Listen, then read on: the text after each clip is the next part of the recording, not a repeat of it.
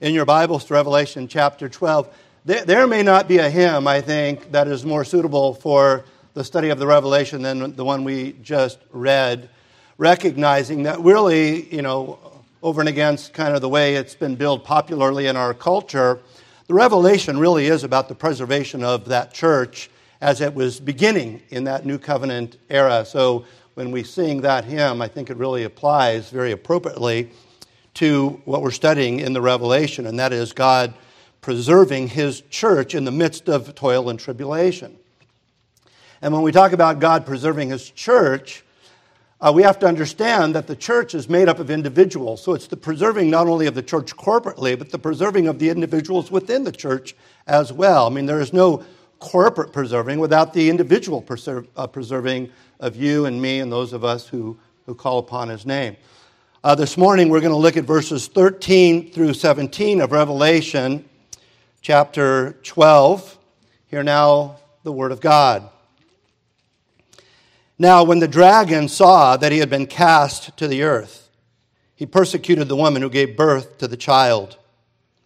But the woman was given two wings of a great eagle that she might fly into the wilderness to her place, where she is nourished for a time and times and half a time from the presence of the serpent. So the serpent, serpent spewed water out of his mouth like a flood after the woman, that he might cause her to be carried away by the flood. But the earth helped the woman, and the earth opened up its mouth and swallowed up the flood, which the dragon had spewed out of his mouth. And the dragon was enraged with the woman, and he went to make war with the rest of her offspring who keep the commandments of God and have the testimony of Jesus Christ. Thus far, the reading of God's word. Let us pray. Father in heaven, we look at this very dramatic language, this very symbolic language, yet at the t- same time it is telling us of unseen things, of invisible things, of that of that invisible reality by which we find ourselves surrounded. And so, Father, we do pray that we would recognize and take comfort in the preservation of your church. Let us not think that it is an odd thing that if we find ourselves persecuted and oppressed, that let us not think it an odd thing that we are in the midst of a battle. But at the same time, let us take great comfort in knowing that that battle is won ultimately and fully by the blood of Christ, in whose name we pray. Amen. Well, last time we spoke of how that war in heaven that we saw in the earlier portion of this chapter accomplished what World War One did not accomplish, which was a war to end all wars. We studied last week how, in fact, that war, that battle, was victorious. What World War One did do, we talked a little bit about again last week, was produce an environment that made Europe ripe for World War Two. That's kind of what happened with the way things ended with the Versailles Treaty and all those types of things. Being in the midst, in the thirties, of a depression, the United States was very hesitant to enter World War Two, yet, yet they finally did. And we sent our, we sent our young people off to Europe and to the, to the Pacific. Now, the hottest place in any war, the hottest place in any conflict is called the front. That is where the opposing lines meet, the front. Now, for us, for the Christian, if you were to ask, well, what is the front for the Christian? What is the hottest place of conflict for the Christian? I would say that the hottest place for the Christian is that which is the front between the seed of the woman and the seed of the serpent. In other words, the hottest place of confrontation, where the victory must be won, is between Christ and between the devil and his darkness. That is where the victory is either won or lost. As David said, the battle is the Lord's. And if we enter into this idea of spiritual battle without a recognition of that, we have lost indeed. But there is great victory in the captain of our salvation, who is Christ, who has won that victory on our behalf. Now, that does not mean that there's still not a battle to be won and fought throughout the course of history. Going back to my little illustration in terms of wartime, in the nineteen forties, and I was, you can save the jokes, I wasn't yet born even in the forties, but right after the forties. America was quite a different place than it is today. Our soldiers were on a literal front. And so they're out there by fighting. But then there was another thing that we really don't see very much today in our conflicts, and it was called the home front, or the front at home. Now, there was this general feel in the nation in terms of what was wrong and right. We were much more in agreement in that era, and there's also a general agreement at that time in history that what was happening in Europe and in the Pacific were, were evil. Those were evil things taking place. Also, there was this general feel that if we enter into that, we'll win. We're going to help win those battles. But in order for that to be achieved, there had to be efforts, not just there, not just overseas, there had to be efforts at home. And we saw that was something that was very billed by, by our nation. There had to be sacrifices that we would make here in terms of food. We had to make sacrifices here in terms of natural resources. They, they needed metals, for example, for, for weapons. And so you had to make sacrifices here in order for the weapons to be made there. There had to be sacrifices in terms of employment. People had to do jobs they wouldn't normally do because there was nobody to do them because they were off fighting and we had to somehow provide for our soldiers. There were things like care packages and letters and things that people here would write to encourage the soldiers. And even Hollywood, as amazing as this seems, got behind it. If you look at the movies made in the forties, it was like pro-America type movies as opposed to what we started seeing later on. So you have this nationwide effort in terms of this battle that is taking place. Now, why am I mentioning this? I open with this that we might begin to appreciate that the advancement of the gospel, the fulfillment of the Great Commission, this great effort that we have been called to, to engage in the world in such a way that the, the glory and the righteousness of God will cover the earth as the waters cover the sea. That is the commission that we've been given, is not just a job for pastors or elders or deacons or those who have an official post. Now, I recognize that ultimately that battle is won by Christ. So even the elders, even the pastors, they're, they're really part of the home front. They're not the front lines. They're, we're all part of the home front. Christ and Christ alone was on the front line and won that battle. Nonetheless, what we have to realize when we read a passage like this, and I hope I can make this clear to you, when it talks about, quote, the woman or the rest of her offspring, and you might go, well, who are those? And I'm going to explain who I think those are. Because I think what he's talking about is the church. All of them are involved in this battle. All of them are going to find themselves under some form of persecution. All of them are going to find themselves under some form of oppression. This, this dragon, this serpent, is aiming his crosshairs at the woman. We're going to find he's not finding success there. Then he's going to go to the rest of her offspring, and that includes everybody. It's not as if he's just going after pastors or just going after elders or deacons or worship team leaders. It's entire communities of people that are affected by the efforts of darkness. And so when we read this, we have to recognize we're all part of this prophecy. We're all part of this passage. Now, when the dragon saw, verse thirteen, that he had been cast to the earth, he persecuted the woman who gave birth to the child. It really means the male, it's one word, but it's male child, who had been Christ. But the woman was given two wings of a great eagle that she might fly into the wilderness to her place where she is nourished for a time and times and half a time from the presence of the serpent.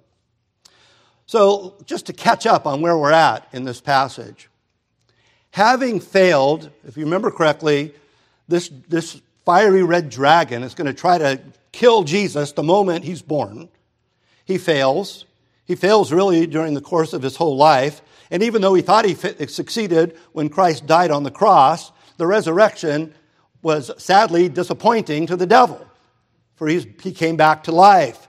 So having failed against Christ and having been cast out of heaven, and we talked about that last week, the devil, the devil now turns to Christ's body, the church. The establishment, friends, of the early church would be tempestuous. This, the beginning, the birth of the early church, the New Covenant church, was going to be something that would be full of tribulation. And they needed to know.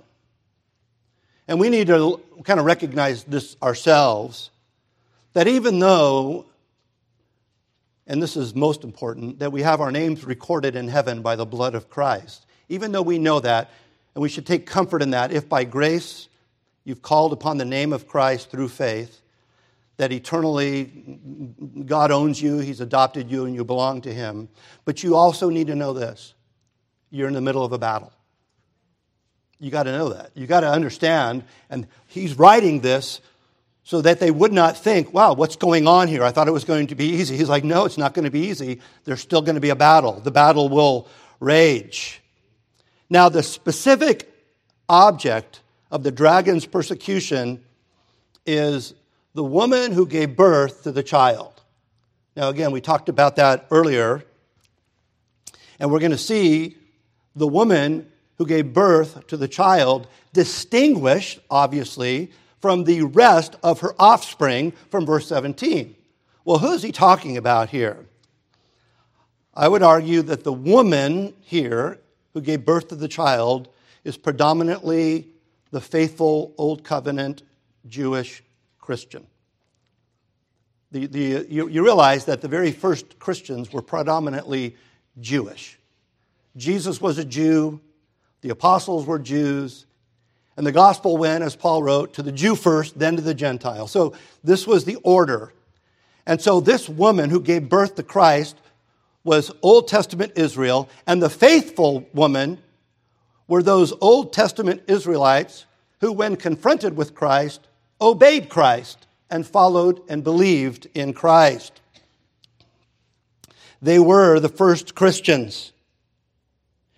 And the reason I say that they were faithful is because we're going to see here in a second the, the wings of an eagle. Okay, they're delivered by the wings of an eagle. And, and what happened there?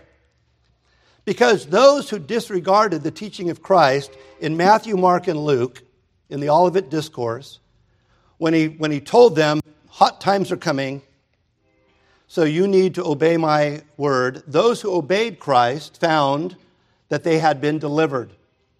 Let's understand the historical context here. I would argue that the wrath of the dragon would be the Roman armies that were going to come in and destroy the temple and kill a million Jews, which, which is history, historically what we know happened. But what do we read actually in the Bible? Let's be reminded what Jesus taught.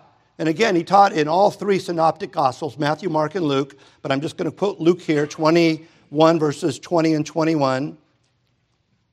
But when you see Jerusalem surrounded by armies, and those armies would, who would be the armies in the first century? Rome. When you see Jerusalem surrounded by armies, then know that its desolation has come near. Then let those who are in Judea flee to the mountains, and let those who are inside the city depart, and let not those who are out in the country enter it. In other words, get out of Dodge. So Jesus is preaching this sermon. If you're sitting there on the Mount of Olives and you're hear, hearing Jesus say, when you see us surrounded by armies, head for the hills. What would be the natural application of that? When you saw the armies of Rome, what would you do? If you really believe Jesus, what you would do is head for the hills, which history tells us is exactly what happened, specifically Pella. They went up to the hills of Pella. And also we learn historically, and of course this is what I'm reading is from the text, but we, what we do learn historically is that at that fall of Jerusalem, when the Roman armies came and destroyed the temple, a million Jews were killed, but not one Jew who was a Christian was killed. They were all saved from that siege. That deliverance is here referred to as having been given the wings of a great eagle. That's the way it's referred to here. They, Jesus preached, they obeyed, and God refers to that as, I'm going to deliver you on the wings of a great eagle. Now, in a second here, I'm gonna, in a second here, I'm gonna I'm gonna give you what has become very popular today in terms of what this event is, and then I'm gonna and I'm gonna tell you. I've already been telling you what I think it is, but what you're also, I think, going to learn here is why why we disagree. What is it? You ever wonder why two people who have Bibles and believe them? And I I went to five different seminaries who were that were of all different theolo- they were all Christian, but they were all different kind of theological persuasions, and every one of my professors I admired. And they had Bibles in their hands, and they were seeking to be faithful. They weren't being nefarious, they weren't trying to get away with something, but why would they disagree? You ever wonder that? Why do people who seem to be sincere Bible teachers disagree? I'm going to show you in a minute why that happens. This language of being delivered by the wings of an eagle is taken from the Exodus. Exodus nineteen four, and you know the story of Exodus, right? Where the Israelites are delivered from slavery. Well, this is the way God puts it. You yourselves have seen what I did to the Egyptians and how I bore you on eagle's wings and brought you to myself. So you get you get the idea here of the way God is using the language of an eagle. Because if you read the Exodus, there are no eagles, right? They walked out. The God split the Red Sea, and then the sea came down upon the Egyptians. But they walked out. They had to obey Moses and walk out of there. Why do we have disagreement? As I was studying this passage, and this is the current majority report. It's not historically the majority report, but it's what you're going to see if you go into a Christian bookstore, is that this is very likely the U S Sixth Fleet in the Mediterranean in the future. Because the U S Sixth Fleet has an eagle on its emblem.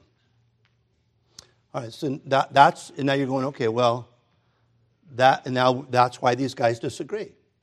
They disagree because one is going to Exodus and going, how does the Bible use the idea or the imagery or the symbolism of an eagle? And the other person is kind of opening the newspaper and going, where's an emblem of an eagle?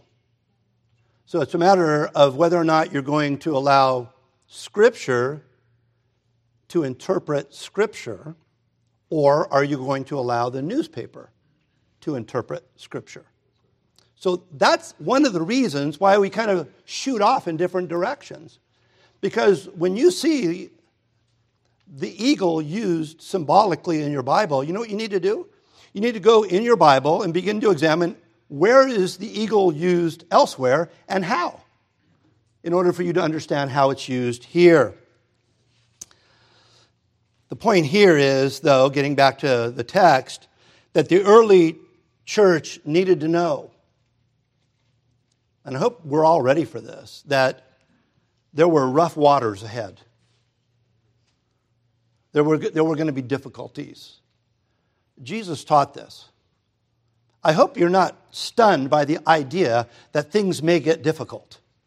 He taught it many times. I'll give you just one example in John fifteen twenty. Remember the word that I said to you, a servant is not greater than his master. If they persecuted me, they also will persecute you. Did they persecute him? Yes. He's kind of going, look at, you know, what you saw happen to me, plan on it happening to you. Friends, we need to recognize this, lest we be caught off guard, lest we kind of, you know, as Peter would say, like, don't think to yourself, what in the world is happening here? You, you know, this fiery trial that you're about to go through.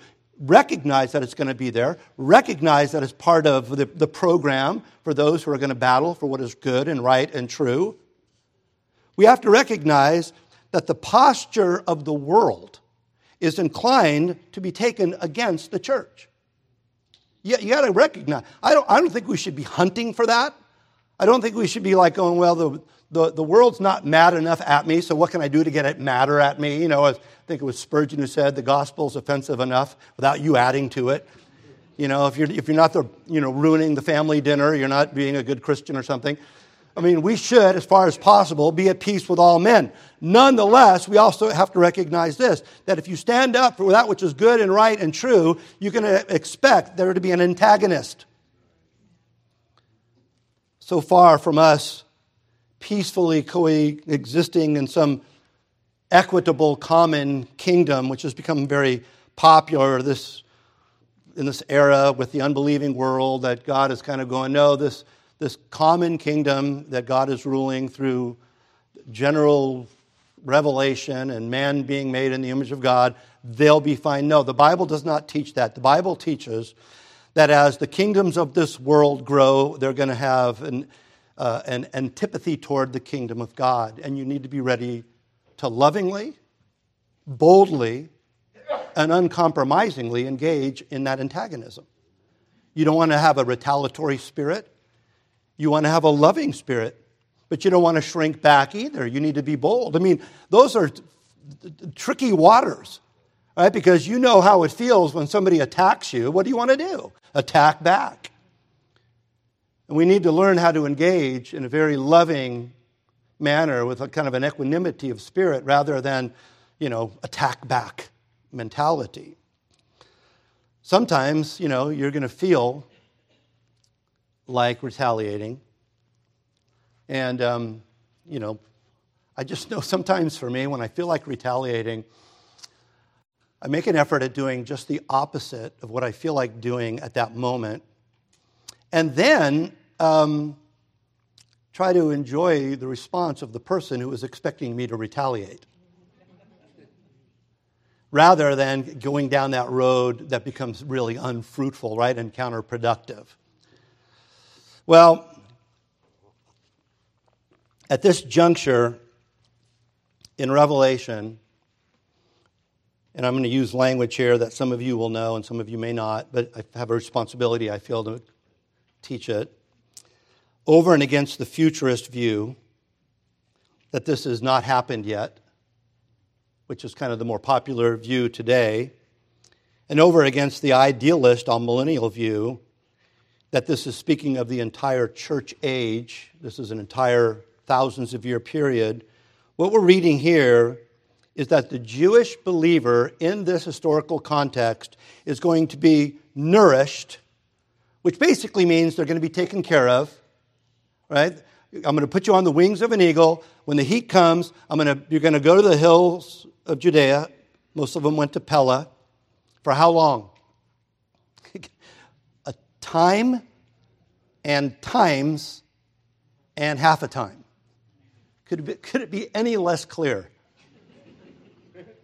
In our home group, we were talking about why the revelation of all the books really in the New Testament. You see in the Old Testament, in Ezekiel, and portions of Isaiah, you see this kind of language that just seems very apocalyptic and, you know, but not really in the New Testament. You see the Gospels and you see the history of the church and you see the, you know, Romans and Corinthians, you know, letters to churches, but it's only in the Revelation. And I've mentioned this before, I'll mention it again. I think that the reason it's so cryptic is because it's really speaking of what Rome is going to do. We're really going to get to that. And I, I would argue that the beast is going to be the Roman Empire, specifically probably Nero at the time. But this letter is being delivered, delivered in Asia Minor on a Roman postal route. So these seven churches are on a Roman postal route, and Rome is in charge, and if Roman soldiers were to find this letter and read it, and it was very clear to them that Nero was being referred to as a beast, it would not go well for those churches. And so the cryptic language of the Revelation is very likely by design, because unless you really understood the Old Testament, you're not going to understand the Revelation. And I would argue that most people today, even with the Old Testament, who go to churches, still have a hard time understanding the Revelation. So we've got this letter going out in this language, and here we have this, time, times, and half a time. What is that? Well, we first see that in Daniel chapter twelve, verse seven. We also see it two other times in Revelation, but it's not called time, times, and half a time. It's called forty-two months, or one thousand two hundred sixty days. Well, here, time would be a year, times would be two years, half a time would be a half a year. So all three of those would be what? Three and a half years. I think it makes sense. That's three and a half years. It, it's not, and I would argue that it's not the future tribulation, otherwise it would make no sense to the reader. It would be entirely insignificant to those seven churches if it was talking about the end of the world. I don't think it's the entire church age, which my all millennial brothers believe, because it's three and a half years. Later in Revelation, the entire church age, according to the all millennial and post-millennial view, again, I know these terms are tough, is a thousand years. So is it a thousand years or three and a half years? So it's got to be some short period of time, three and a half years. I think the most straightforward and easiest way to understand this was the fact that the Jewish war, which I just spoke of, where the Roman armies came in and destroyed the temple, lasted, guess how long? Three and a half years. I think the I think that seems to me to be the obvious application of that three and a half year period. Well, I've offered this many times, and I'll say it again, that we need to read the Revelation and try to understand it the way the original recipients would have understood it. And then, when we find ourselves in similar situations, we respond faithfully, the way they were called to respond. But that doesn't mean this was not a unique historical event at the beginning of the church. The beginning of the church was going to be, as I said, tempestuous, and they needed to understand that. And there was going to be a three and a half year period, period where things were going to get very, very difficult. Well, what we're reading in this passage is that you have this, this, this the devil cast out of heaven, and the, the way the language unfolds here is, and he's really, really angry. You ever notice, you ever wonder why when you're reading your New Testament there seems to be demon possession everywhere? I, I, I've argued this, and I will argue it again, that during the time of Christ, the, the covenant people of God had become about as evil as you could be. I think Jesus taught that. Jesus, Jesus speaking to the religious community of his time said that it's going to be better for Sodom and Gomorrah than it is for you. I mean, how dark. He said, he said to the people in his generation that all of the blood, all of the vengeance from Abel to Zechariah, from A to Z, is going to fall upon what? This generation. They had become, the, the, the, the promise of God was kept. Jesus came, and what did the covenant people of God do? They killed him. Right? The, the, the very righteousness of God in their midst became a stumbling stone to them. And so we need to understand the context of the turbulent nature of the beginning of the New Covenant church. So the serpent, we read in verses fifteen and sixteen, so the serpent spewed water out of his mouth like a flood after the woman. Right? He is coming after them, that he might cause her to be carried away by the flood, but the earth helped the woman, and the earth opened its mouth and swallowed up the flood which the dragon had spewed out of his mouth. So having been cast down, the dragon is now referred to, interestingly enough, as the serpent. I mean, a lot could be said about that, right? I mean, we read of the serpent in Genesis, the liar, right? The deceiver. And this great wrath, which we read of in verse twelve, is now described as the serpent spewing water out of his mouth like a flood. So you get this imagery, right? I mean, this picture that the serpent is opening his mouth and he's going to attack with a great flood the woman who are the, the faithful Israelite. So we're kind of like, he's rehearsing now what he had said earlier. And the nourishing of the predominantly Jewish Christian here is described as the earth opening its mouth and swallowing up the flood. So you kind of get the picture here. I mean, you got the devil, he's kicked out of heaven. He turns upon the Jewish believer, and he, a flood is coming, coming out of his mouth to destroy them. But they are carried away, as it were, and he, by the wings of an eagle. Here, the idea is that God, by his providence, swallowed up that flood. We have noticed throughout the course of our study of Revelation that the same kind of language in the Old Testament that is used to describe the enemy of God's people is used in Revelation to describe the Jewish church. For example, um, Jericho. Jericho was a nation that was an enemy of Israel, and the trumpets were blown against Jericho, right? And the walls came down. But in Revelation, the trumpets are blown against the synagogue of Satan, which at that time it was the Jewish church.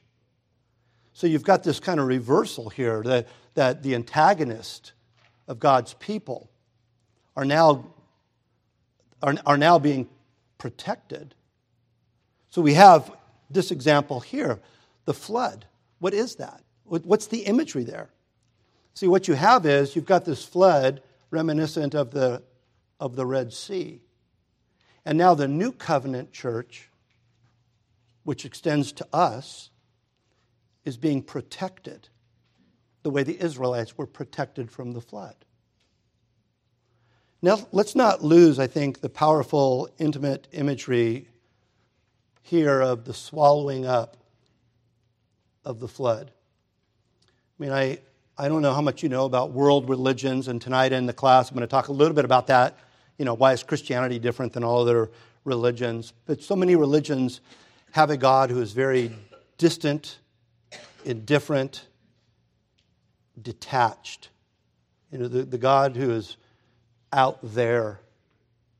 I mean, very interestingly enough, when Jesus was asked how to pray, right, and, and he offered the Lord's Prayer, in the opening line, he delivers something that is just massive, but we don't generally see it. And he says, pray this way, our Father who art in heaven. We've said it, many of us, hundreds, thousands of times, but we don't think much about that. But contained in that one line, our Father which art in heaven, contains both the intimacy of God in our midst as our Father and the transcendence of God who's in heaven. In one phrase, you have the God who is out there, at the same time, the God who is right here. And that's something very unique to the Christian faith, that God does not lose his transcendence. He does not lose, if you will, his otherness, while at the same time calling upon the most intimate of human relationships, that is the family, the father of the household. We see the same language of swallowing In, uh, refer- in reference to death, that we have a God who takes upon himself and takes within himself the, the poison of this sin-laden creation. I just think it's a beautiful passage in Isaiah twenty-five, eight and nine. He will swallow up death forever. And the Lord God will wipe away tears from all faces. We'll see this language later in Revelation, the idea of wiping our tears away. The rebuke of his people he will take away from all the earth, for the Lord has spoken. And it will be said in that day, behold, this is our God, we have waited for him, and he will save us. This is the Lord, we have waited for him. We will be glad and rejoice in his salvation. I've stated numerous times that the theme of Revelation is the triumph of Christ over all evil. It is, it is the preservation of his body, of his church. Friends, neither floods, nor persecutions, nor death itself can stay the hand of God. The, the, the intimacy there, the warmth there, the advocacy there is something that we take refuge in. That is why in Revelation, one of the themes we see over and over is keep the faith. I know it's going to be tough here. Things may not go the way you want them to go. You, if you have not yet, someday you're going to get very, very, very bad news. That's, that is to be expected. Keep the faith. Finish the race. Stay the course. That is, that's what these seven churches are being told to do. Don't think it's odd that you get bad news. Don't think it's odd that Antipas, your brother, was martyred. Don't think it odd that there are difficult things by which you are surrounded. Know that that is what takes place. And don't love your life even unto death, because there is an eternal life that belongs to you where you will praise God forever and ever. We can't read the Revelation apart from that understanding of that great victory. Now, in order for Revelation to continue to make sense, we have to recognize, I think, the historical uniqueness of the situation. Now, if you remember correctly, we ended last time with me going, okay, we're going to address this phrase, short time. Remember? I ended with that and I didn't explain it. What is this short time? The devil knows he has a short time. That's in verse twelve. I don't know about you. When I read something like that in the Bible, I'm like, what? Short time? Because this is written two thousand years ago, and he seems to be hanging in there. By what definition is a short time two thousand years? So what does that short time mean? I'm going to submit to you that the short time cannot be referring to the entire New Covenant era. The short time cannot be two thousand years. Right? My wife likes to get places on time. I don't mind being a little late. Unless it's a movie or a play or, you know, you got, you know. But if I told her, I'll be there in a short time, and she had to wait two thousand years? That doesn't work, right? It just doesn't seem to fit. I don't think the short time can be the entire New Covenant era. And as I said earlier, I don't think the short time is the beginning of the tribulation, because that would make this entirely insignificant to the ones who got the letter. Not to mention the fact that they've been told numerous times that what they're about to engage in will so- shortly take place. They, they've been told more than once, what I'm writing to you is about to happen. So the idea that it's yet future for thousands of years violates the context of the Revelation. Well, I think it makes much more sense to understand this short time as referring to the devil's very intense effort at stamping out the church before it is forever established. I think that's what he's saying. By the word and spirit, by the, by the power and the grace of God, the church was, if I could put it this way, was getting legs. And it was going to be established as a global entity. The Apostle Paul would say things like, I praise God that your faith is being proclaimed in the whole world. It's this idea that it's moving out, it's going beyond that initial effort by the devil to stamp it out. The devil had won over the old covenant. That that old covenant church twice in Revelation is referred to as a synagogue of what? Synagogue of Satan. So the devil had won the church over, and he's setting his sight on either stamping out or winning the new covenant church over And what I think we're reading here is he's got about one generation to pull that off. Now, you're like, well, what do you mean, one generation? Is there anything in the Bible that would support that position? And I think that if you get this in the back of your mind and you start rereading your, especially New Testament, you're going to go, ah, that begins to make sense. Let me give you just a couple of examples. Matthew sixteen twenty-eight. Assuredly, I say to you, there are some standing here who shall not taste death till they see the Son of Man coming in his kingdom. Okay, so what's he talking about there? There are some of you who will not taste death. Is that, you think that, some people say, well, that's the, um, um, what's the event with the Transfiguration? Thank you. The Transfiguration, because that happened just the next week. Why don't I think that's talking about the Transfiguration? Because it's happening next week. Now, if I were to say to you, hey, you know, next week we're going to get into Revelation chapter thirteen, and some of you will still be alive. You'd be like, well, what? I think pretty much all of us are, will still be. But Jesus is saying some of you will not taste death. But if I said, you know, in forty years, we're going to, you know, finish our uh, our building program, and some of us aren't going to be here. But some of you will. I'd say that's what Jesus is talking about. I, th- I think he's, what he's basically saying is he is coming in judgment. That judgment of the temple is Jesus coming, and that destruction of the temple puts to death the efforts of the devil to somehow stamp out the early church.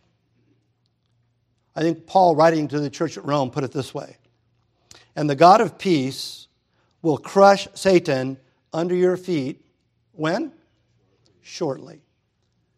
So this idea that the church is being threatened, being vanquished by the devil, was coming to an end, and the devil knew it.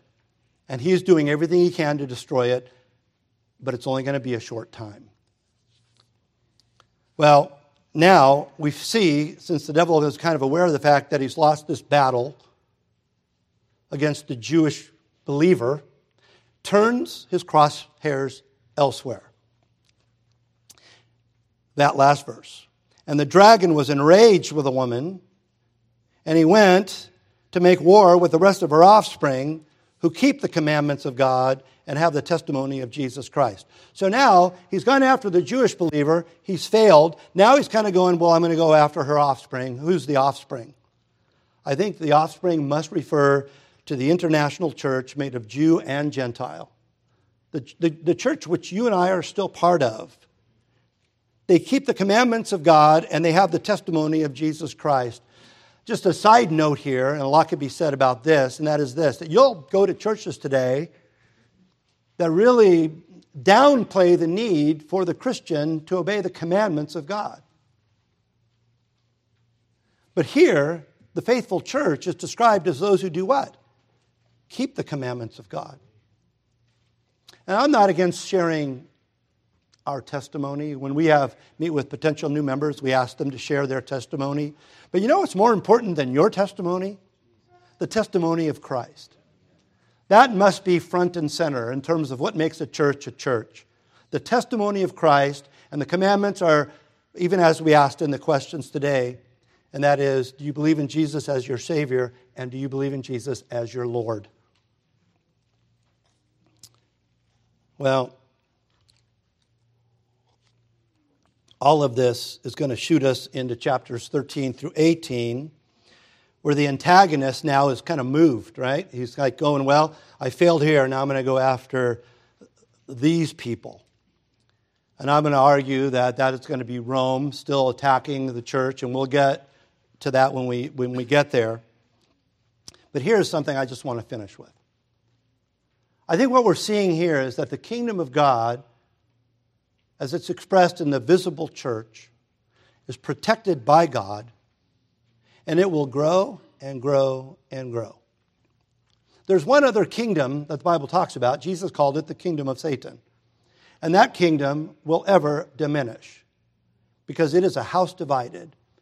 I mean, you see it even now, right? You see movements of people who are engaged in something very ungodly, and they kind of partner up with other people, but then down the road there's something else that they can't agree on, and then they, you know, they, they crumble in upon themselves.